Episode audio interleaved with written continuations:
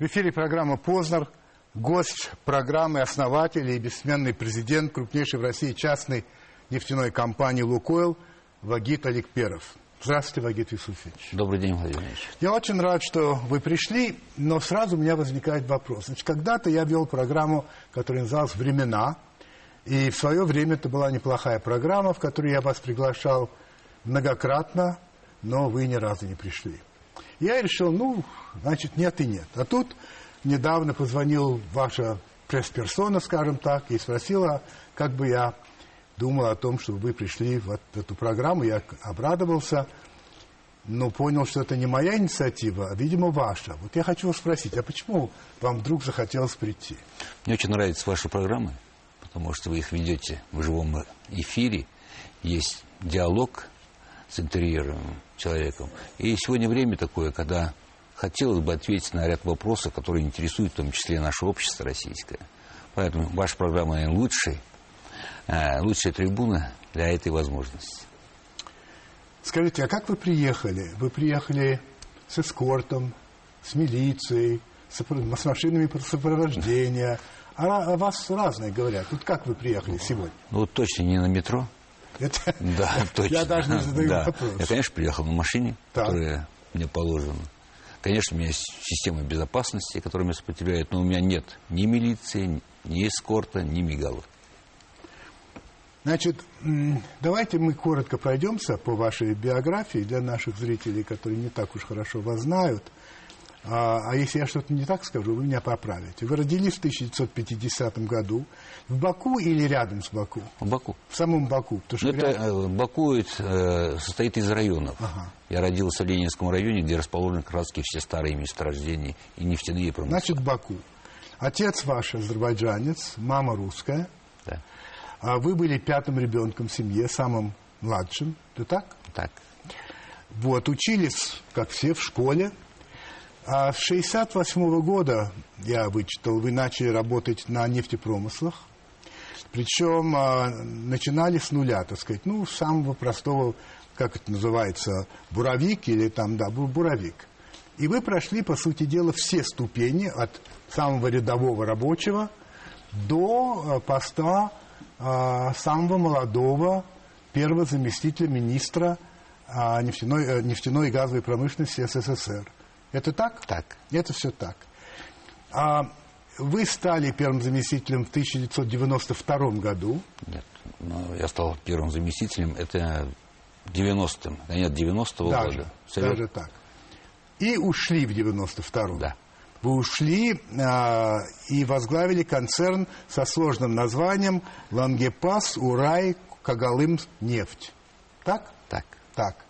А 5 апреля 1992 года на основании указа президента Ельцина о приватизации нефтяной отрасли этот концерн, который был государственным, а, был преобразован, в акционерное общество нефтяная компания «Лукойл», и вас избирают президентом. Все правильно? Да. Правильно, хорошо. Значит, тут же работники, как и не только там, но вообще всюду, получают так называемые привати- приватизационные чеки или там ваучеры.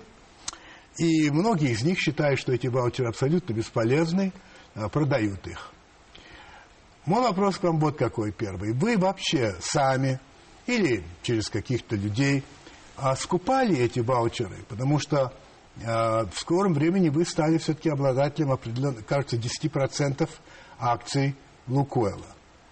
А, так что происходила вот эта вот скупка этих ваучеров или нет? А компания «Лукойл» немножко приватизационные процессы шли по-другому, чем у Так. у других нефтяных компаний. То есть у нас не было залоговых акционов, у нас было по закону Российской Федерации. Это пятипроцентный пакет был продан руководителям и коллективам нефтяной компании. Так. После этого у нас продавало государство. Сперва 6%, потом еще 8%. И последний пакет акций, который нашей компании был продан государством, это 2004 год. Эта компания ConocoPhillips купила последние 9%, которые принадлежали государству. Поэтому у нас так называемой ваучерной приватизации не было. У нас не было никакой другой приватизации, у нас была приватизация одно – правительство продавало наш пакет, когда ей необходимы были средства. Понятно. Я сейчас, вы знаете, вот есть понятие провокационный вопрос, но я всегда говорю, что провокационный это тот вопрос, который нам не нравится, поэтому мы его называем провокационным. Значит, вы согласны с высказыванием Бальзака о том, что в основе, я подчеркиваю, в основе любого богатства, богатства тоже подчеркиваю, лежит преступление? Нет, не совсем. Почему? Есть еще одно, одно высказывание, что каждый использует свой шанс. У всех в 90-е годы было, у многих, были свои шансы. Так называемые использовать ту или иную ситуацию. Вот компания «Лукойл», она, наверное, отличается от многих компаний, потому что там профессионалы, которые работали на этих месторождениях, они и стали акционерами, они и сегодня управляют огромным комплексом под названием нефтяная компания «Лукойл». Так что в отношении, скажем, вас Бальзак ошибся. Ну, просто он, наверное, имел в свое время совсем другое. Возможно. Так или иначе, но согласно Форбсу, ну, все-таки довольно авторитетный журнал в этом вопросе, а, вы находитесь а, на 56-м месте среди наиболее богатых людей в мире. Они определили, что ваше состояние а, оценивается в 13,5 миллиардов долларов. Я не спрашиваю, точно или нет, в конце концов, не в этом дело. Но парадокс вот какой. Россия находится на третьем месте в мире по количеству миллиардеров после Соединенных Штатов Америки и Китая. Но она находится, Россия, на 66-м месте где-то, примерно так, по уровню жизни. То есть колоссальный, колоссальные ножницы. Что вот вы думаете по этому поводу? Я считаю, что вот сегодня как раз-таки, наверное, и наступает то время, когда люди, которые добились успеха в нашей стране, они должны со своей стороны проявлять инициативу для того, чтобы сегодня население стало жить лучше, чтобы создавался малый и средний бизнес. Например, я, что я делаю для этого? Я создал так называемый фонд социальных инвестиций, который сегодня оказывает поддержку инициативам рядовых людей. Проходят конкурсы в многих регионах России, выбирают эти хорошие проекты, и мой фонд оказывает им финансовую поддержку. Достаточно серьезные суммы, которые идут на беспроцентной основе только для того, чтобы люди начали свое дело. Вот сегодняшний период времени, он будет характеризоваться на ближайшие годы тем, что наша страна начнет уже не просто накопление капитала будет, а реализация этих проектов будет. Я уверен, что достаточно быстро эти процессы будут развиваться. А, о вас пишут и говорят, что вы человек лояльный к власти. И а, я помню, в газете «Нью-Йорк Таймс» в свое время была, было с вами большое интервью, и потом некоторые рассуждения журналиста. И, в частности, он сказал, что он обратил внимание на единственную фотографию на столе на вашем, черно-белый портрет, но не жены Олег Первого или его сына, я его цитирую, а президента Путина. Мысленно а, замените орла на серп и молот – а Путина на Леонида Брежнева, и вы почувствуете, будто вернулись в советские времена, пишет он. Но это было в 2004 году. Скажите, пожалуйста, эта фотография продолжает стоять у вас на столе? У меня есть фотографии Путина и Медведева. Я считаю, что руководители страны – это и есть символ страны. И сегодня поддержка власти – это, я, я глубоко убежден, задача таких руководителей, таких крупных компаний или промышленных комплексов, коим является Лукойл. Почему?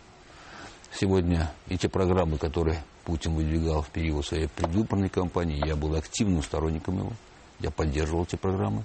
Стране нужно сегодня развитие. И наша компания, как никакая другая, сегодня за эти десятилетия сделала огромный шаг. Сегодня компания «Лукойл» присутствует в 42 странах мира. Очень динамично развивается, наращивает объемы добычи и переработки нефти. То есть и сегодняшние эти проекты, они реально реализуются. Но надо всегда иметь в виду, что недра принадлежат государству. Вот вы и говорите, недра принадлежат государству, и они будут принадлежать ему всегда, и мы должны считаться с его желаниями. Ну, посмотрите, желание государства на самом деле – это желание тех людей, которые находятся у власти. Это и желание государства. Сегодня у власти одни, завтра другие, и у них могут быть разные желания. А вот вы говорите, мы должны считаться с его желаниями.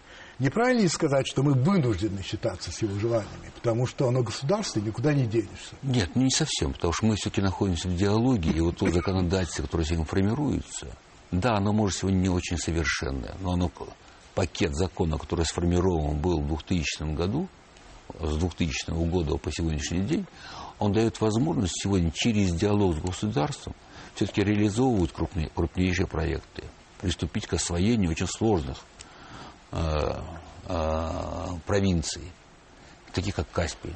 Компания «Лукойл» открыла Каспийскую провинцию. Север Каспия абсолютно был неперспективным.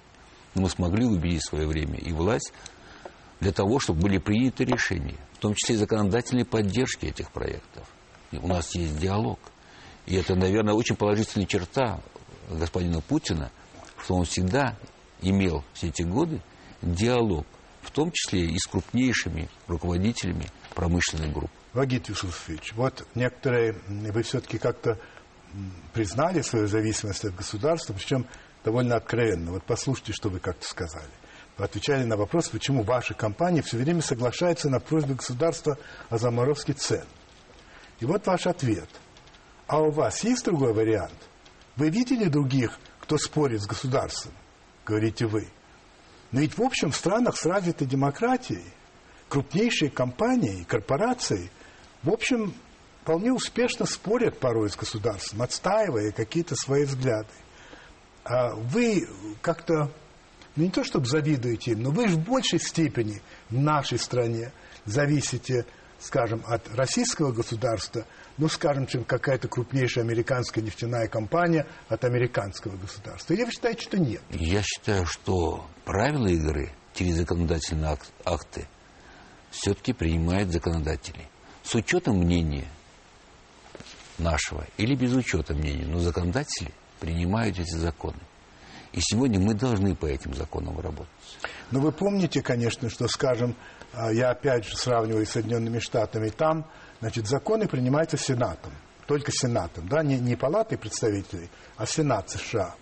И сенаторы э, попадают в Сенат зачастую в результате поддержки крупнейших корпораций, которые выделяют деньги на их э, избирательные кампании, ну, находят способы их поддержать. И тогда, придя в Сенат, э, эти люди принимают законы, не то, что против своей страны, боже упаси, но имеют в виду, что они все-таки обязаны тем или иным корпорациям, которые помогли им в этой борьбе.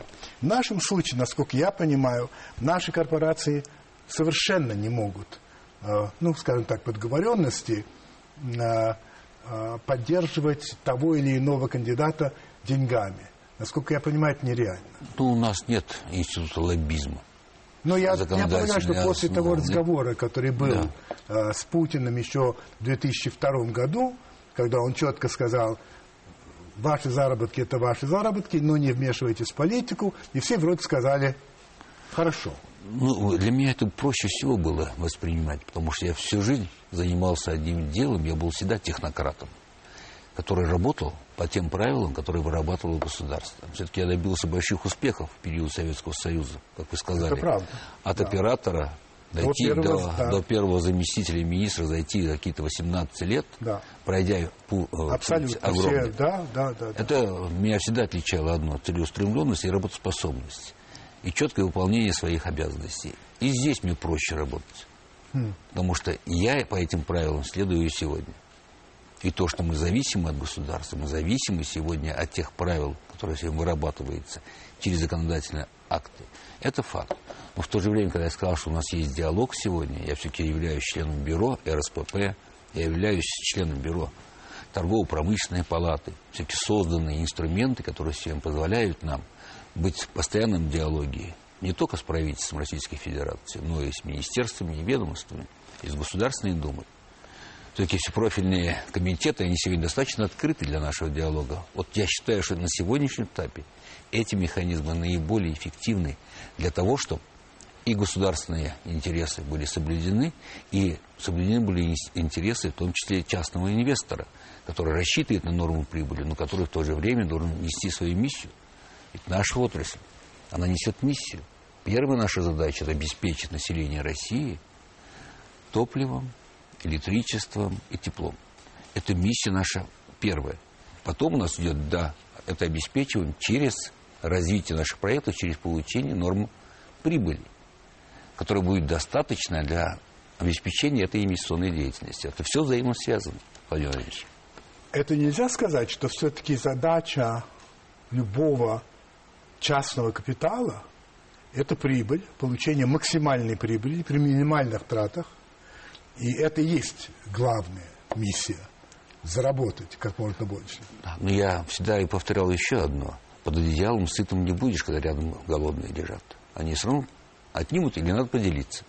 Поэтому социальная ответственность, она и заключается в том, чтобы не быть одному сытому, а создавать условия для того, чтобы огромное количество людей, сотрудников, э, граждан получали достойную заработную плату и жили достойно. Вот у нашей компании, как акционерное общество, есть ряд ответственностей. Первая ответственность перед государством за четкое выполнение своих функций по разработке месторождений, перед нашими акционерами, которые ждут от нас нормы рентабельности и которые выбирают нас, перед нашими сотрудниками, которые ждут от нас достойную зарплату и которые за эту достойную зарплату работают и выполняют миссии, которые направлены и на удовлетворение нужд государства, и на удовлетворение нужд акционеров. Вот в этом, когда это находится в балансе и не противоречит друг другу, тогда компания имеет право на развитие и на большой период времени.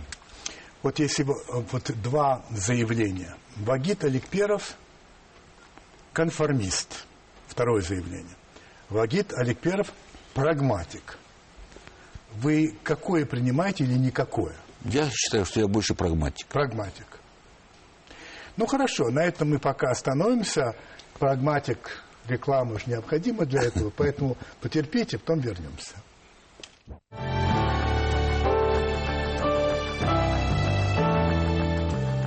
Значит, вы сказали, что вы находитесь в диалоге с властью. А, а скажите, пожалуйста, какой-нибудь процент акций Лукойла принадлежат государству? Нет, сегодня нет. Последние нет. проценты в 2004 году были проданы. И все, да? Вот однажды вы сказали любопытную фразу. Вы сказали так, все, что хорошо для России, хорошо для нашей компании. Я когда это вычитал, я сразу вспомнил слова Чарльза Уилсона, это бывшего а, президента гигантской корпорации General Motors. Он сказал это в 40-х годах прошлого века, когда его президент Эйзенхауэр а, ну, предложил в качестве министра обороны и на слушаниях в Сенате ему задали вопрос, скажите, пожалуйста, а вы в качестве министра обороны способны принять решение, которое будет невыгодным для General Motors? На что он ответил, вот я цитирую его таким образом, что да, но при этом добавил, что не может представить себе ничего подобного, потому что я много лет считал, что то, что хорошо для страны, то хорошо для General Motors и наоборот. Вот вы разделяете это мнение применительно к Лукойлу, что хорошо для Лукойла, то тоже хорошо для страны. Да, и это подтверждается в том числе на деле. Наша компания 15 лет работала над тем, чтобы получить проект «Западный Курны-2» в Ираке начинали еще при Саддаме Хусейне, и правительство Российской Федерации вот за 2000-е годы делало очень большие, э, принимало большие усилия для того, чтобы проект достался нашей компании. И мы выиграли конкурс. И сегодня крупнейшее, одно из крупнейших да, да. месторождений, уникальное, открытое на сегодняшний день, оно сегодня будет разрабатываться нашей компанией. То есть это сделано было, конечно, с поддержкой правительства Российской Ну, смотрите, Федерации. а все-таки, вот есть государственная нефтяная компания. Роснефть. Есть государственная компания «Газпром».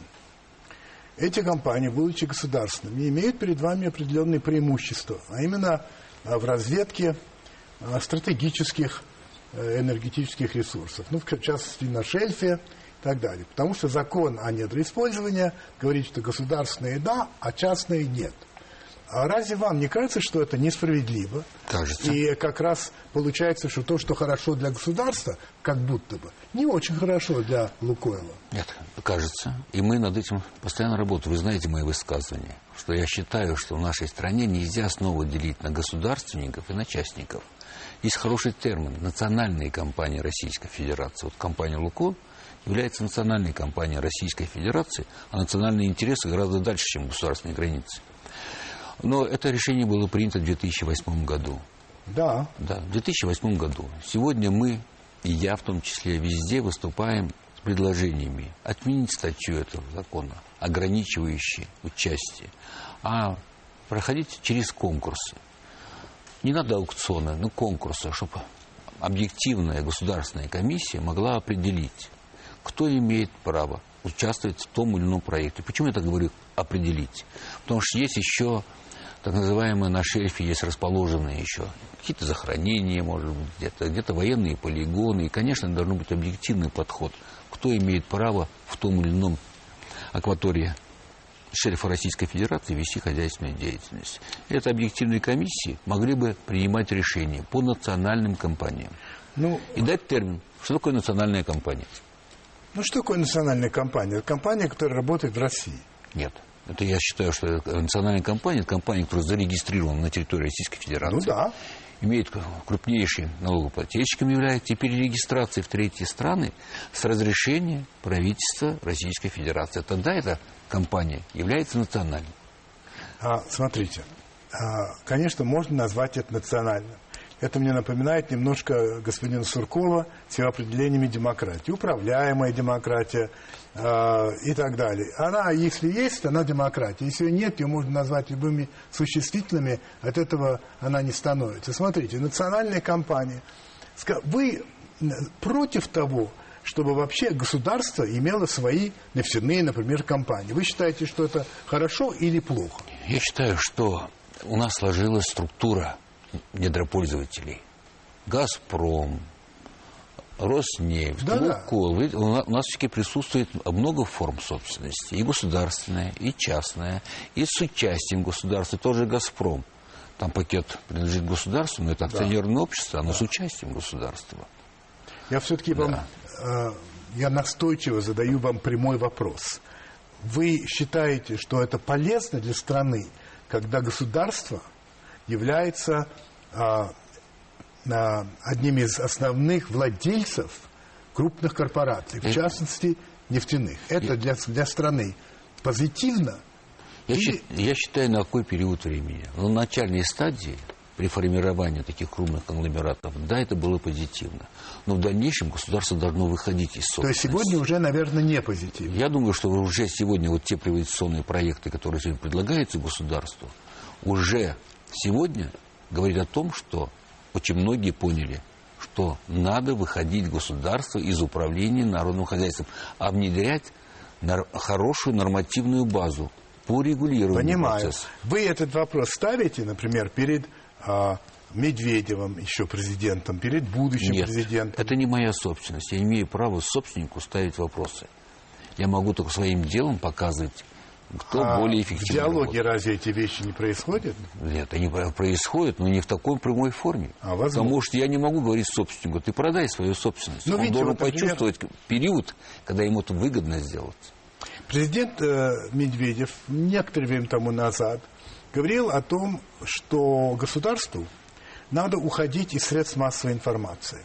Ну, может быть, это полгода тому назад. Что вообще государству нечего делать в средствах массовой информации. Как, между прочим, в очень многих, будем говорить, отсталых странах а, где государство имеется, но не имеет, не владеет ни одним средством массовой информации. А, если бы, например, президент сказал, что государство должно уйти а, из э, э, из сектора, из, из, из экономики, из, э, вернее, не из экономики, а не должно владеть а, никакими там заводами, пароходами и так далее. Вы бы считали это полезным делом? Но это сказано. Это и, сказано. это сказано уже. Сегодня уже активно обсуждаются пакет приватизационных объектов, который будет приватизироваться. В том числе там есть и наш сегмент, и о Роснефти говорится, и о Транснефти говорится. Я думаю, что это в ближайшее время, конечно, будут приняты эти решения. Um, ладно.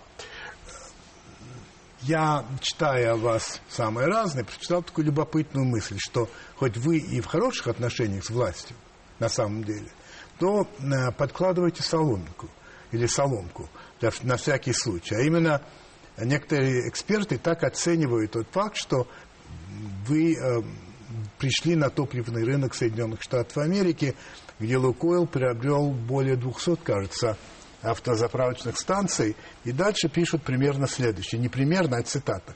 Расширение деятельности Лукойла в мировом масштабе, помимо всего прочего, преследовало цель создания неподконтрольной кремлевским властям международной дочерней компании. Это было бы гарантией сохранения своего весомого присутствия на мировом рынке энергоресурсов в случае возможной национализации нефтяного бизнеса.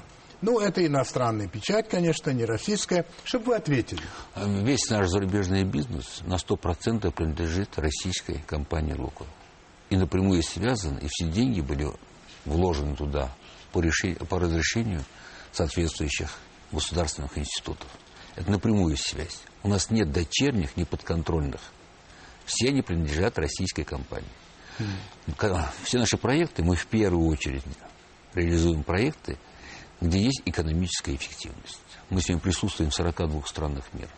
Значит, сегодня. если, э, скажем, национализировать Лукойл... Это, они все связаны. То они сразу все, становятся... И американская розница, и иракские проекты. Все входит. Это все единая вертикаль. Так. А еще один вопрос, который я не могу вам не задать. Он связан э, с Ходорковским. Э, в пятом году журнал «Власть» Э, спросил э, разных людей о том, как они относятся к решению суда э, над Ходорковским и Лебедевым. Вопрос был такой, вы согласны с приговором? И список людей, которые отказались отвечать в алфавитном порядке. Роман Абрамович, Вагит Аликперов, Виктор Виксельберг, Олег Дерипаска, Алексей Миллер, Владимир Потанин, Михаил Фридман, Анатолий Чубайс сегодня, если задать вам этот вопрос, вы по-прежнему а, отказываетесь отвечать на него или, или нет?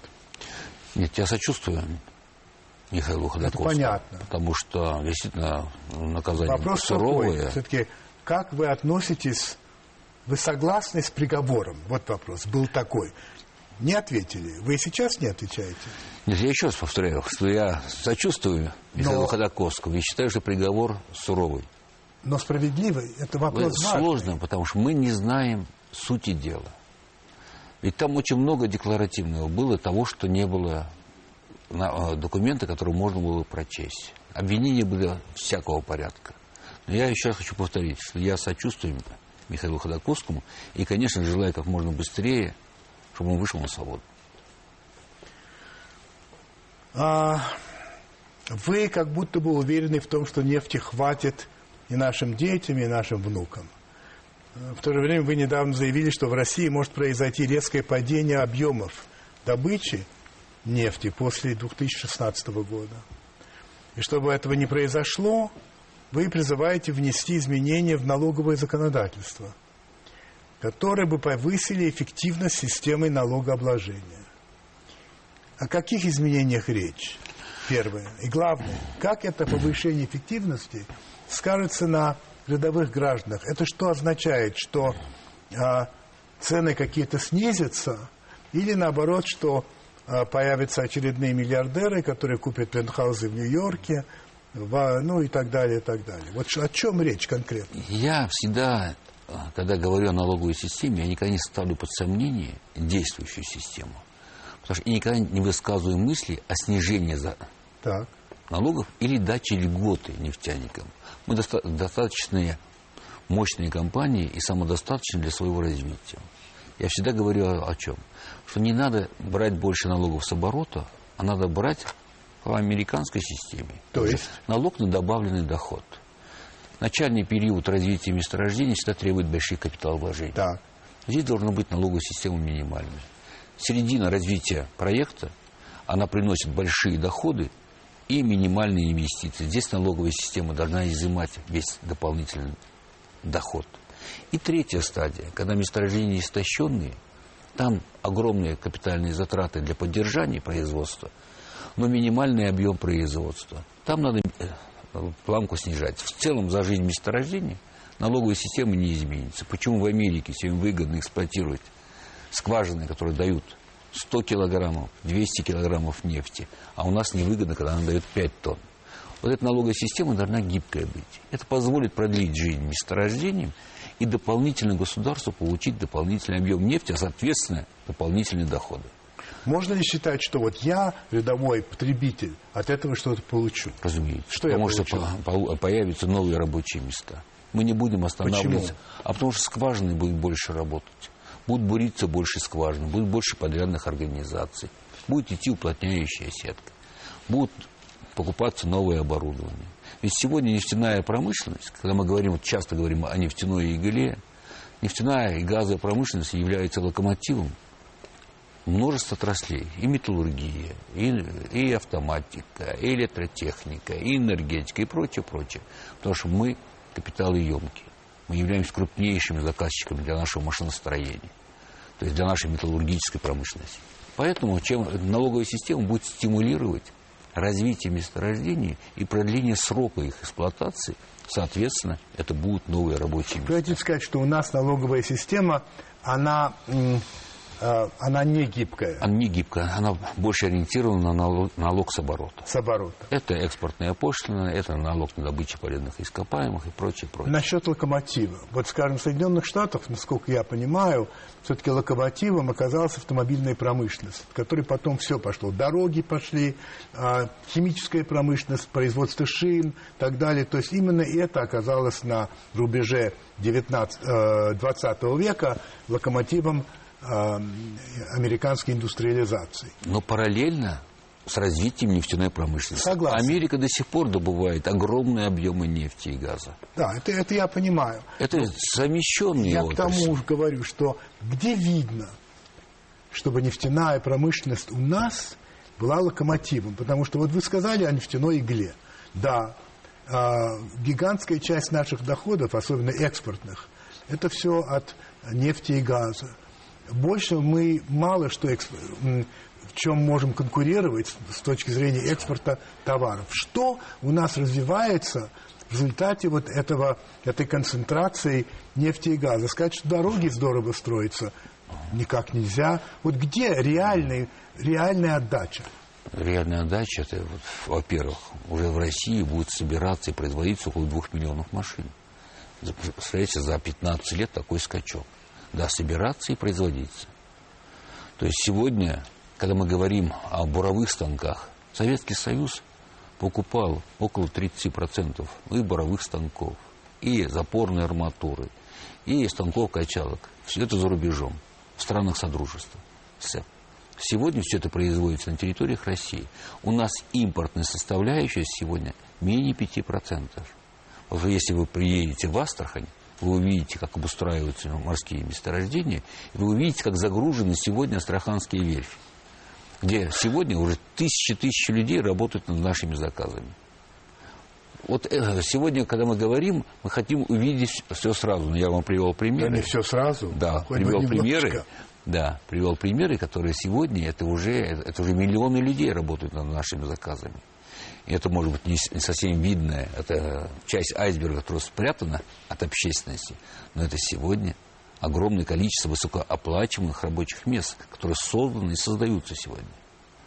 Но то, что вы правы, параллельно от этих доходов надо формировать программы, которые должны быть профинансированы на развитие отраслей, которые будут формировать наше будущее. Я тоже понимаю, что каменный век закончился не потому, что камни кончились. И век углеводорода когда-нибудь закончится. Но моя задача сегодня – продлить жизнь углеводородных месторождений и дать возможность человечеству пользоваться Считаете тем вы- продуктом, который я произвожу. Считаете ли вы, что те доходы, которые получает а, государство в результате работы частных и нечастных нефтяных компаний, используются правильно? Это не мои деньги. Я чужие деньги не знать не считаю. хотите, я, да? Нет, я чужие деньги не считаю. Но все-таки у нас перед глазами у всех, в том числе, я так думаю, у наших руководителей страны, кризис 90-х годов, когда было огромное потрясение для всего населения. И, конечно, эту подушку финансовую нужно формировать, нужно ее сохранять. Потому что и вы, и я, наверное, пережили конец 90-х годов, когда он действительно было огромное потрясение для страны. Я такого повторения не хочу. И все-таки мы смогли в 2008 году за счет денег, которые были накоплены за счет нефтяных долларов, нефтедолларов, достаточно плавно пройти этот сложный, сложный период времени. Скажите, пожалуйста, вот если бы я вас спросил, вот вы, э, человек, э, являющийся одним из лидеров в финансовом состоянии России, если бы я вас спросил, какие экономические прерогативы нашего государства, ну хотя бы две-три, вот что, как вы видите это? Потому что я вам скажу совершенно откровенно, если меня спросить, я скажу, что я не понимаю. А вы понимаете? Прерогатива сегодня да. это человек. Я считаю, ну, что приоритет, да, это абстрактно может, приоритет. Но сегодня приоритет, приоритетом должно стать те отрасли, где большое количество людей задействовано. Высококвалифицированных, высокооплачиваемых. Сегодня ну, нужно полностью модернизировать сельское хозяйство. Вести туда новые технологии, чтобы там работали То, люди нужно, с хорошим я образованием. Я же ведь вас спросил, Но это сегодня как? и есть. Вот, вот ну... я, я был в Ставрополье. Я видел комплексы. Это уникальные комплексы. Я таких комплексов в Соединенных Штатах не видел. Хотя я посетил в Соединенных Штатах очень много э, и э, территорий и видел очень много объектов. Но сегодня те современные комплексы, которые построены на Ставрополе, таких я не видел. Они сегодня уже функционируют. Я считаю, что это приоритет. Конечно, приоритет сегодня должно быть здравоохранение. В первую очередь, что должно наши... быть, это у меня нет но, вопроса. сегодня делается, но... Вот у меня нет, я не могу сказать, и мне э, моя власть не говорит, вот это наш приоритет. У нас денег вот столько, а задач вот столько. И поэтому мы должны выбрать то, куда мы будем вкладывать основные деньги. Мы должны вам сказать, вот это главное, это главное. И хотя то тоже важно, но туда пока мы не будем вкладывать, ну, потому что надо решить вот это. Но Владимир Путин в Думе сказал четыре направления. Сказал, да. Да, эти четыре направления действительно приоритетные. Но еще самое главное, надо видеть, как провинция преобразовывается. Владимир я вас приглашаю посетить Западную Сибирь, посмотреть медицину. Принимаю приглашение. Принимаю. В Астрахани посмотреть, как сегодня новое принимаю. производство реанимируется, все то, что было построено. Принимаю, делается. принимаю. Поэтому сегодня из Москвы, конечно, не чувствуется очень многие вещи, ну, которые происходят в стране. Конкретно. Давайте вот что. Значит, э, то, что волнует наверняка очень многих наших слушателей, тем более, что в результате все-таки повышения уровня жизни количество автомобилей частных выросло несказанно по сравнению с тем, что когда-то было.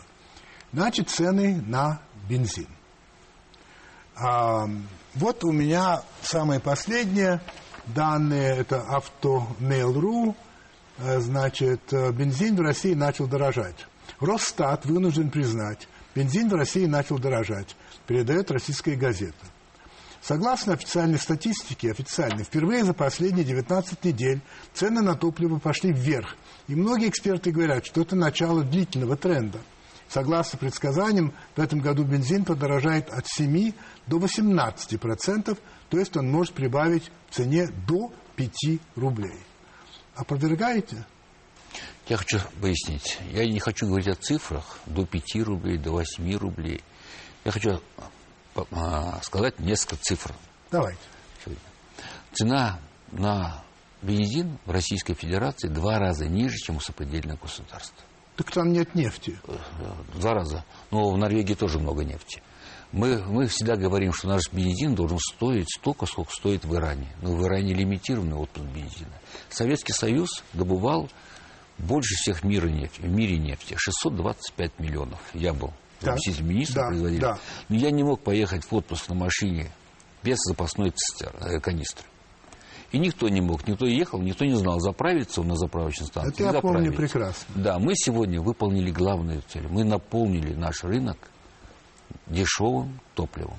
Мы считаем, что два раза дешевле, чем у сопредельных государств. Но сегодня происходит вымывание нашего топлива. Сегодня ни одна машина не заправляется при Балтике. Они заправляются все на территории России и сквозном едут, ну, пересекая всех Согласитесь, стран. при Балтике нет нефти. Понятно, что там это должно быть ну, дороже. В Норвегии самый дорогой бензин. Где? В Норвегии. В Норвегии, самый, хотя самый очень дорог, много бензин. Самый дорогой бензин. Это политика. Да. Это определенная И политика. у нас, у нас сегодня тоже. Государство сегодня через акцизную политику э, решает проблемы дорожных наполнения дорожных фондов. Вы знаете, с 1 января акцизы на бензин, на топливо поднялись. очень значительная. Цена, нефть, э, цена на бензин сегодня отстает от того, что требует акцизная политика. С 1 июля еще раз будет поднятие цены. В цене бензина, литра бензина, какая 8, часть? 8% это доход заправочной станции. 53-57% это налоги. Остальное это производство и логистика.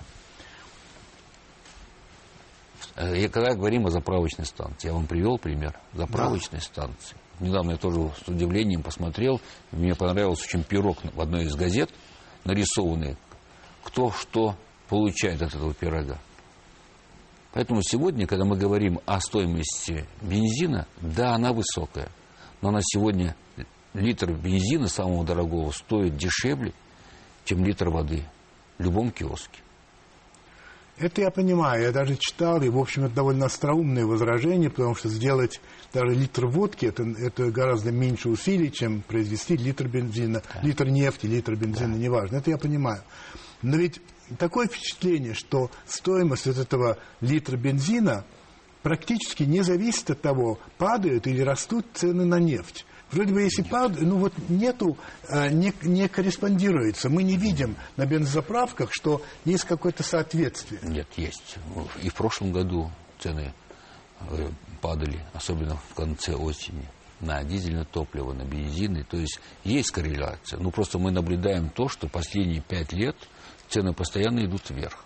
Цены цены, бензи... э, цены на нефть, да. Да, сырую, постоянно идут вверх. Так. И, конечно, цена бензина не, пост... не поспевает за ценой нефти. Но я хочу сказать о другом. Если мы хотим иметь дешевый бензин, то нам надо сделать второй шаг. Закрыть границы. Почему? Потому что мы в любом разе не удержим наш рынок, потому что он уйдет на сопредельные территории. Почему? А потому что сегодня, если там в два раза дороже, конечно, люди повезут туда и там будут продавать. Нам надо в любом разе балансироваться. На территории Российской Федерации в два раза ниже мировых цен продается только два товара. Нефть э, и газ. То есть бензин и газ в два раза ниже. Все остальное мировая цена. И одежда, и продукты питания, и металлургия, и оборудование. Практически все продается на уровне мировых цен. Объявляя тендер на территории России, мы объявляем международные. Нам предложения идут и с российских компаний, и с других. А наши... Это наша миссия, мы ее выполняли и, выпол... и выполним. То есть цена топлива на российском рынке будет всегда ниже, чем у наших соседей. Но сегодня цена топлива зависит и от налоговой позиции, которую занимает государство. Здесь должно быть обоюдостороннее движение. Цена топлива зависит и от цены электроэнергии, которая потребляется огромное количество. Это все взаимно связанный механизм. Самое неблагодарное дело – это ручное управление. Поэтому сегодня необходимо, чтобы рыночные механизмы выравнивали и цену на бензин, и заработную плату наших работников, и пенсионное обеспечение наших пенсионеров. Вот этот баланс должен наступить. Как человек, возглавляющий крупнейшую частную нефтяную компанию, вы считаете, что налоговая политика государства в отношении нефтяных компаний правильная? Я считаю, что она не гибкая. Она правильная, но не гибкая. Мы предлагаем, чтобы акцизная политика была привязана к мировым ценам. Как выше цена на нефть, э, государство зарабатывает на экспорте нефти, значит снижаются акцизные поступления. Цена нефти падает – на экспорте государство зарабатывает меньше, значит, акцизные поступления должны увеличиться. Вот эта гибкая позиция, политика не даст возможности скачкам цены на бензин реагировать. Это даст возможность нашим гражданам стаб- иметь стабильную цену, которая могла бы и, э, их э, застраховать от этих всплесков на нефть, которые могут быть в том числе и с иранскими событиями. Скажите, пожалуйста, да, кстати говоря, иранские события, если будут бомбить Иран, а если нанесут удар по Ирану, я, я допускаю, что это может быть. Это как-то скажется на ценах? Я думаю, что в сегодняшней цене уже 124-125 долларов, это уже риски эти находятся. Это что? Эти риски уже присутствуют. Уже присутствуют. Если будут, то небольшие пики, пички. Mm-hmm. Эти уже риски заложены цене. Вхождение в ВТО как-то будет влиять на цены на нефть? Я думаю, что нет наша отрасль, она абсолютно не связана с ВТО. Мы только надеемся на одно, что машиностроительная продукция будет более доступна нам да. по справедливым ценам. Я, последний вопрос, пожалуй, который я успею сейчас, он из неприятных, но вынужден вас все равно об этом спросить. Значит, вы помните этот э, тяжелый случай, который был на Ленинском проспекте, авария, э, в котором участвовала заместитель ваш, и при котором погибли две женщины, которые были на Ситроене. И было очень много по этому поводу разговоров, судов, э, свидетельств и прочее, прочее. И э, э, ГИБДД определила, что виноваты были эти, была эта женщина, погибшая. Э, дело закрыли, потому что сказали, что не может быть дела, когда обвиняемого человека нет в живых. Потом Конституционный суд отменил это решение, сказав, что смерть обвиняемого не означает прекращение дела – ну, это все ладно, я не хочу вдаваться в вот эти э, подробности, но факт тот, что вот ваш э, заместитель как-то высказался, ему его спросили, вам не кажется, что надо уйти в отставку? А, что вы все-таки нанесли компании некоторый вред вот своим поведением и тем, что вы говорите. На что а, он ответил, что ну если так, то должны были бы уйти в отставку очень многие. Потому что аварии тут бывает, и там бывает, и так далее. И поэтому нет совершенно и прочее. В течение всего этого, в общем, невероятного дела ваш голос вообще не был слышен. Вы вообще ничего не сказали. Вы мне можете объяснить, почему? И вообще, какое Нет. ваше отношение к этому? Я высказал свое мнение. Вы высказали? Владимир да. Я считаю, что это трагический случай. Ну, это ясно. И мы сопереживаем семьям погибшим. Мы сделали с своей стороны все, чтобы э, девочка ни в чем не нуждалась. Но я считаю, что несправедливым, если человек на заднем сиденье ей на работу, а его обвиняют в том, что он за рулем был, да. что он убийца, но какой человек ездит на работу рано утром за рулем на персональной машине? Ну, бывает. Э, это исключение из правил. Но человек, который спал на заднем рулем, в чем его вина? Вина водителя. И мы сделали все со своей стороны, чтобы процессы Э, расследования были прозрачные. Мы дали все материалы, мы представили всю информацию, которую требовали компетентные органы. Но подменять компетентные органы и вершить закон над человеком я не вправе, как руководитель. Почему? Потому что он находился на заднем сидении. Следствие выявило, что он был невиновен. То... Хотя, я еще раз, что это трагический случай. Этот случай действительно мог случиться со всеми. То есть вы не считаете, или вернее лучше сказать так, что вы разделяете точку зрения своего заместителя, что ему, собственно, подавать в отставку не следует. Я считаю, что подавать в отставку за то, что он на заднем сиденье дремал, и, э, следуя на работу, да. это не случай для того, чтобы его отставку отправлять. А вот то, что он лично и его друзья сделали фонд, который сегодня обеспечивает материально девушке – Э, девочки, это до 23 -го года будет, она будет обеспечена финансовыми источниками для того, чтобы вести нормальный образ жизни.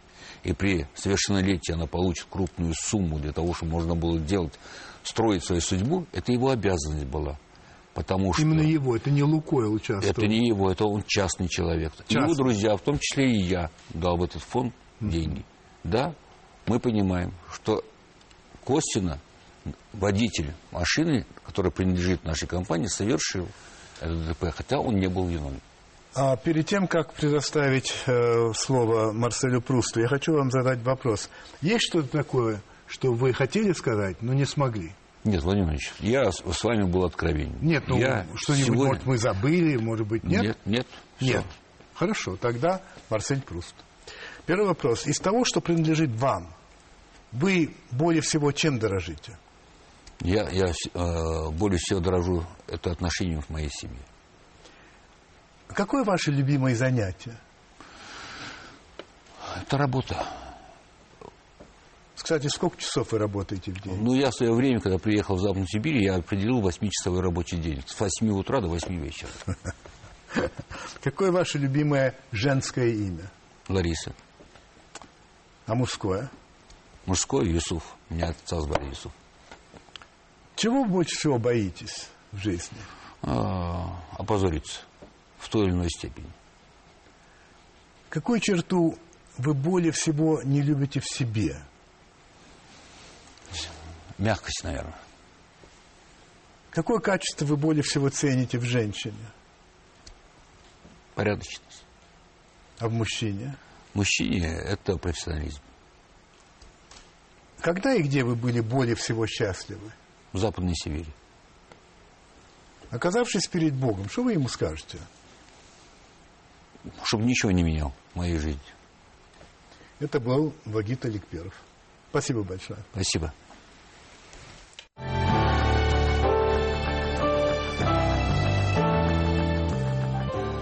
Я хотел бы обратить ваше внимание на процесс, который происходит, открылся сегодня в столице Норвегии, в городе Осло. Там а, а, судят человека по имени Андерс Брейвик, который убил порядка 80 людей, чуть меньше. А, Норвегия, ну, в общем, как и вся Скандинавия, является, а, ну, что ли, образцом демократии. Это страна а, где наиболее высокий уровень жизни, наиболее высокие качество жизни, наиболее высокое, и где уровень личной свободы, ну, чрезвычайно высок, как, между прочим, как и уровень личной ответственности. Так вот, в этой стране судят такого человека. С чего начали? Начали с того, что решили проверить, он все-таки в себе или нет, он психически здоров или нездоров. Провели два обследования. Одно говорит здоров, другое говорит нездоров. И сегодня суд этот будет определять ну, в течение последующих дней, на самом деле а, все-таки он психически больной или нет. А, уже заранее известно, что будет в зависимости от определения. Если решат, что да, он нездоров, его будут лечить. Его будут лечить. Это значит, что он может выздороветь. А если э, он на самом деле вполне здоров и понимал, что он делает, тогда его осудят по самой строгой мерке, а именно дадут ему 21 год тюрьмы. 21 год. Из чего исходит Норвегия? Из того, что, во-первых, убивать другого человека нельзя вообще, а пожизненное заключение – это крайне жестокое, недопустимое а, наказание. Вот это характерно для подлинно демократической страны. Просто мне считал, что, я считал, что вам полезно бы об этом узнать. Удачи вам и приятных сновидений.